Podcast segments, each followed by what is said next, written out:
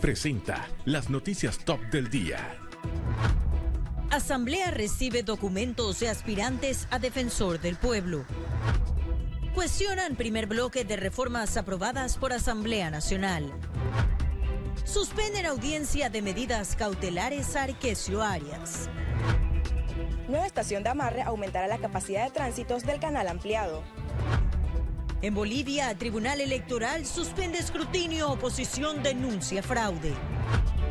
A pesar de toque de queda, estudiantes en Chile llaman a nuevas protestas.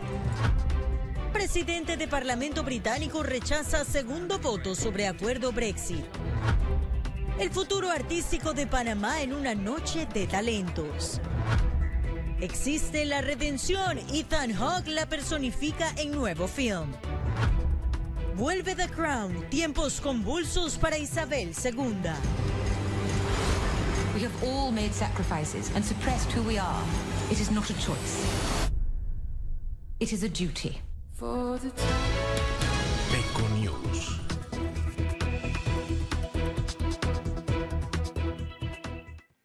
Muchas informaciones para procesar, pero aquí estamos abocados a eso y más, porque somos referencia Econews, las noticias que son noticias. Iniciamos. Las propuestas de los diputados para reformar la Carta Magna no satisfacen a miembros de la sociedad civil que piden seriedad y prudencia. La Asamblea Nacional propone el voto de censura contra los ministros, lo que se traduce a una destitución inmediata. Además, los diputados tendrán el poder de otorgar vacaciones y sancionar al Contralor, a Defensor del Pueblo y a uno de los tres magistrados del Tribunal Electoral. Esa propuesta de despedir eh, ministros con votos de censura en la Asamblea solo cabe en sistemas parlamentarios, pero yo creo que los diputados no saben diferenciar un sistema republicano presidencialista de un sistema parlamentario. Entonces, mientras que ellos no sepan esa diferencia, usted verá esa y otras extraordinarias, extravagantes propuestas que se van a presentar. Y lo más triste es que ni siquiera están reflejando los intereses del pueblo que dicen representar. Ellos deberían estar buscando cuáles son los puntos que de verdad son los que son interesantes. La reforma cataría el derecho internacional, pero pondrá como superioridad las leyes nacionales. Otra modificación que ha generado rechazo son las regulaciones a los medios digitales. A mí me llama la atención mucho que en la gran mayoría de las reformas, estas que uno dice que son improducentes, firman siempre los mismos diputados. Hay dos o tres firmas que se repiten en todas. Yo no sé si es una conspiración por parte de ellos. Ante las presiones de la sociedad civil, los diputados resisten a limitar la reelección, la investigación del Ministerio Público hacia el Legislativo y la eliminación de la prueba idónea. Félix Antonio Chávez, Econius. Y el diputado Juan Diego Vázquez confirmó buscarán de retirar las propuestas que han generado polémica como las restricciones a los medios de comunicación digitales. El tema que está viniendo a regular los medios de comunicación social, la modificación del artículo 89, vamos a revertirla para que quede tal y como está. Vamos a revertir a tal y como está el artículo cuarto de la Constitución, que habla sobre la supremacía constitucional, sobre los derechos o las normas internacionales. Vamos a devolver el numeral 3 al artículo 10, que hablaba de las convenciones con España y países vecinos para el tema de naturalización. Vamos a hacer muchas cosas, a devolverlas como estaban. El voto de censura entiendo que es un tema que se va a entrar a fiscalizar mucho más detenidamente. Es la postura de la bancada independiente que la Asamblea de Panamá, como la de otros países, debe tener la facultad. Sin embargo, vamos a limitarlo a tal vez una vez por periodo por cartera Y el Pleno de la Corte Suprema de Justicia continúa reunido para definir la medida cautelar contra el diputado Arquesio Arias. La audiencia de imputación de medidas cautelares inició a las 2 y 30 minutos de la tarde de ese lunes a puertas cerradas a solicitud de la querella. El fiscal del caso, el magistrado Olmedo Arrocha, solicitó casa por cárcel. La abogada de las víctimas, detención preventiva y la defensa del diputado, impedimento de salida del país. En las inmediaciones del órgano judicial, un grupo de personas protestaron a favor de Arquesio Arias señalando su inocencia. Al parlamentario del PRD el pasado viernes le imputaron cargos por delitos contra el pudor y la libertad sexual en perjuicio de una mujer adulta y una menor de edad.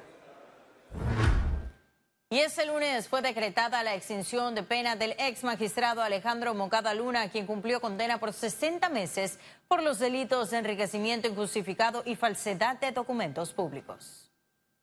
El juzgado de cumplimiento reconoció al ex magistrado de Sala Tercera de la Corte Suprema de Justicia el cumplimiento de su pena principal.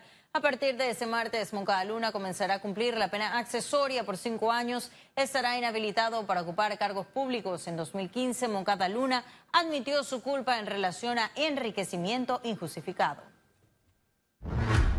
Y la Asamblea Nacional inició este lunes el periodo para recibir la documentación de los aspirantes a defensor del pueblo. Los interesados al cargo podrán presentar sus hojas de vida hasta el viernes 25 de octubre en la Comisión de Gobierno ubicada en el sexto piso del órgano legislativo. Entre algunos de los requisitos para el reemplazo de Alfredo Casillero Hoyos, quien fue destituido por la Asamblea Nacional, está ser panameño, contar con pleno goce de derechos civiles y políticos, no haber sido condenado con pena privativa de cinco años o más, tener solvencia moral y prestigio. Todos los que cumplan con los requisitos básicos establecidos en el procedimiento y por la ley son los que en teoría debemos enviar al Pleno. No se va a hacer una selección de prioridad y vamos a recomendar a este sobre encima del otro, ¿no? Van a estar las entrevistas, es importante esas entrevistas porque luego nosotros podemos comunicar libremente con nuestras bancadas o con los demás diputados. Y inclusive se van a poder ver esas entrevistas donde nosotros vamos a poder analizar todos los diputados si la persona respondió bien o no, si conoce eh, los derechos humanos, la ley, los procesos. Entonces no se va a recomendar como tal uno o dos personas, no todos los que cumplan con los requisitos Economía. Y la nueva estación de amarre en Cocolí aumentará la capacidad de tránsitos del canal ampliado. Aquí le contamos. El Canal de Panamá puso en funcionamiento la segunda estación de amarre del canal ampliado en la bordada de Cocolí, con un área de 500 metros de largo por 78 metros de ancho. Esto nos va a dar la capacidad de aumentar el número de tránsitos que tenemos hoy en día. Hoy en día estamos pasando de 8 a 11 tránsitos diarios no sostenibles. Tenemos buques de reservación hasta 8 buques diarios, o sea que es la capacidad fija que tenemos.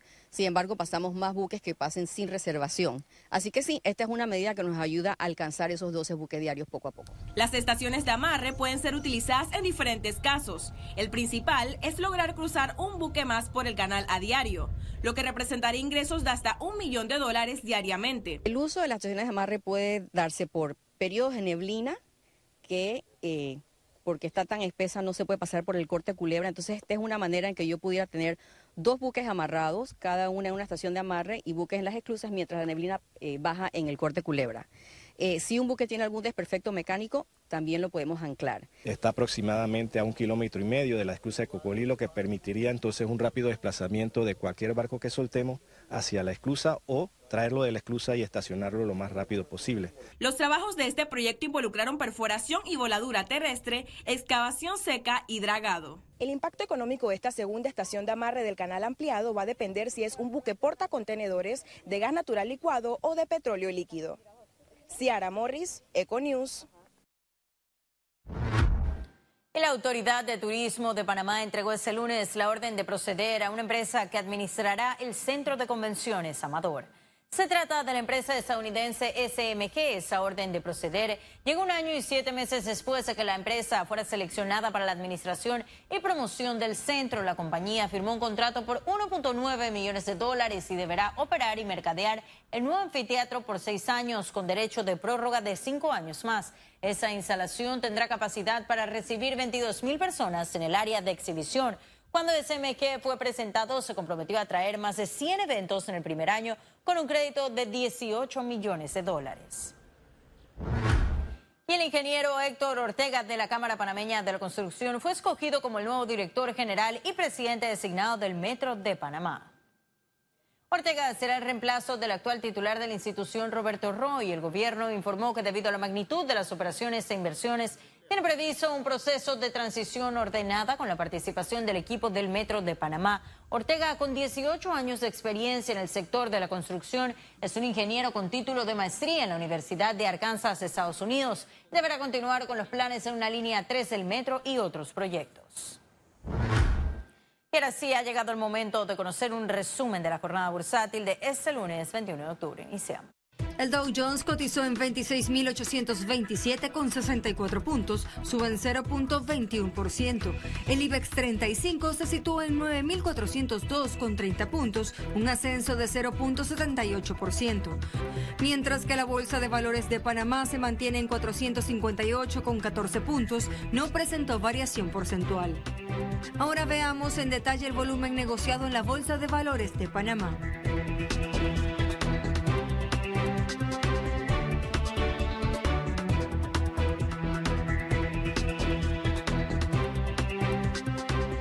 Total negociado 19 millones 422 mil 953 con 86 centavos. Y en breve estaremos de regreso con las notas internacionales. Pero recuerde, si no tiene oportunidad de vernos en pantalla, puede hacerlo en vivo desde su celular a través de una aplicación destinada a su comodidad y es cable on the go. Solo descárguela y listo. No se vayan, que en breve estaremos de regreso con mucho más de la emisión de hoy de Con Ya volvemos.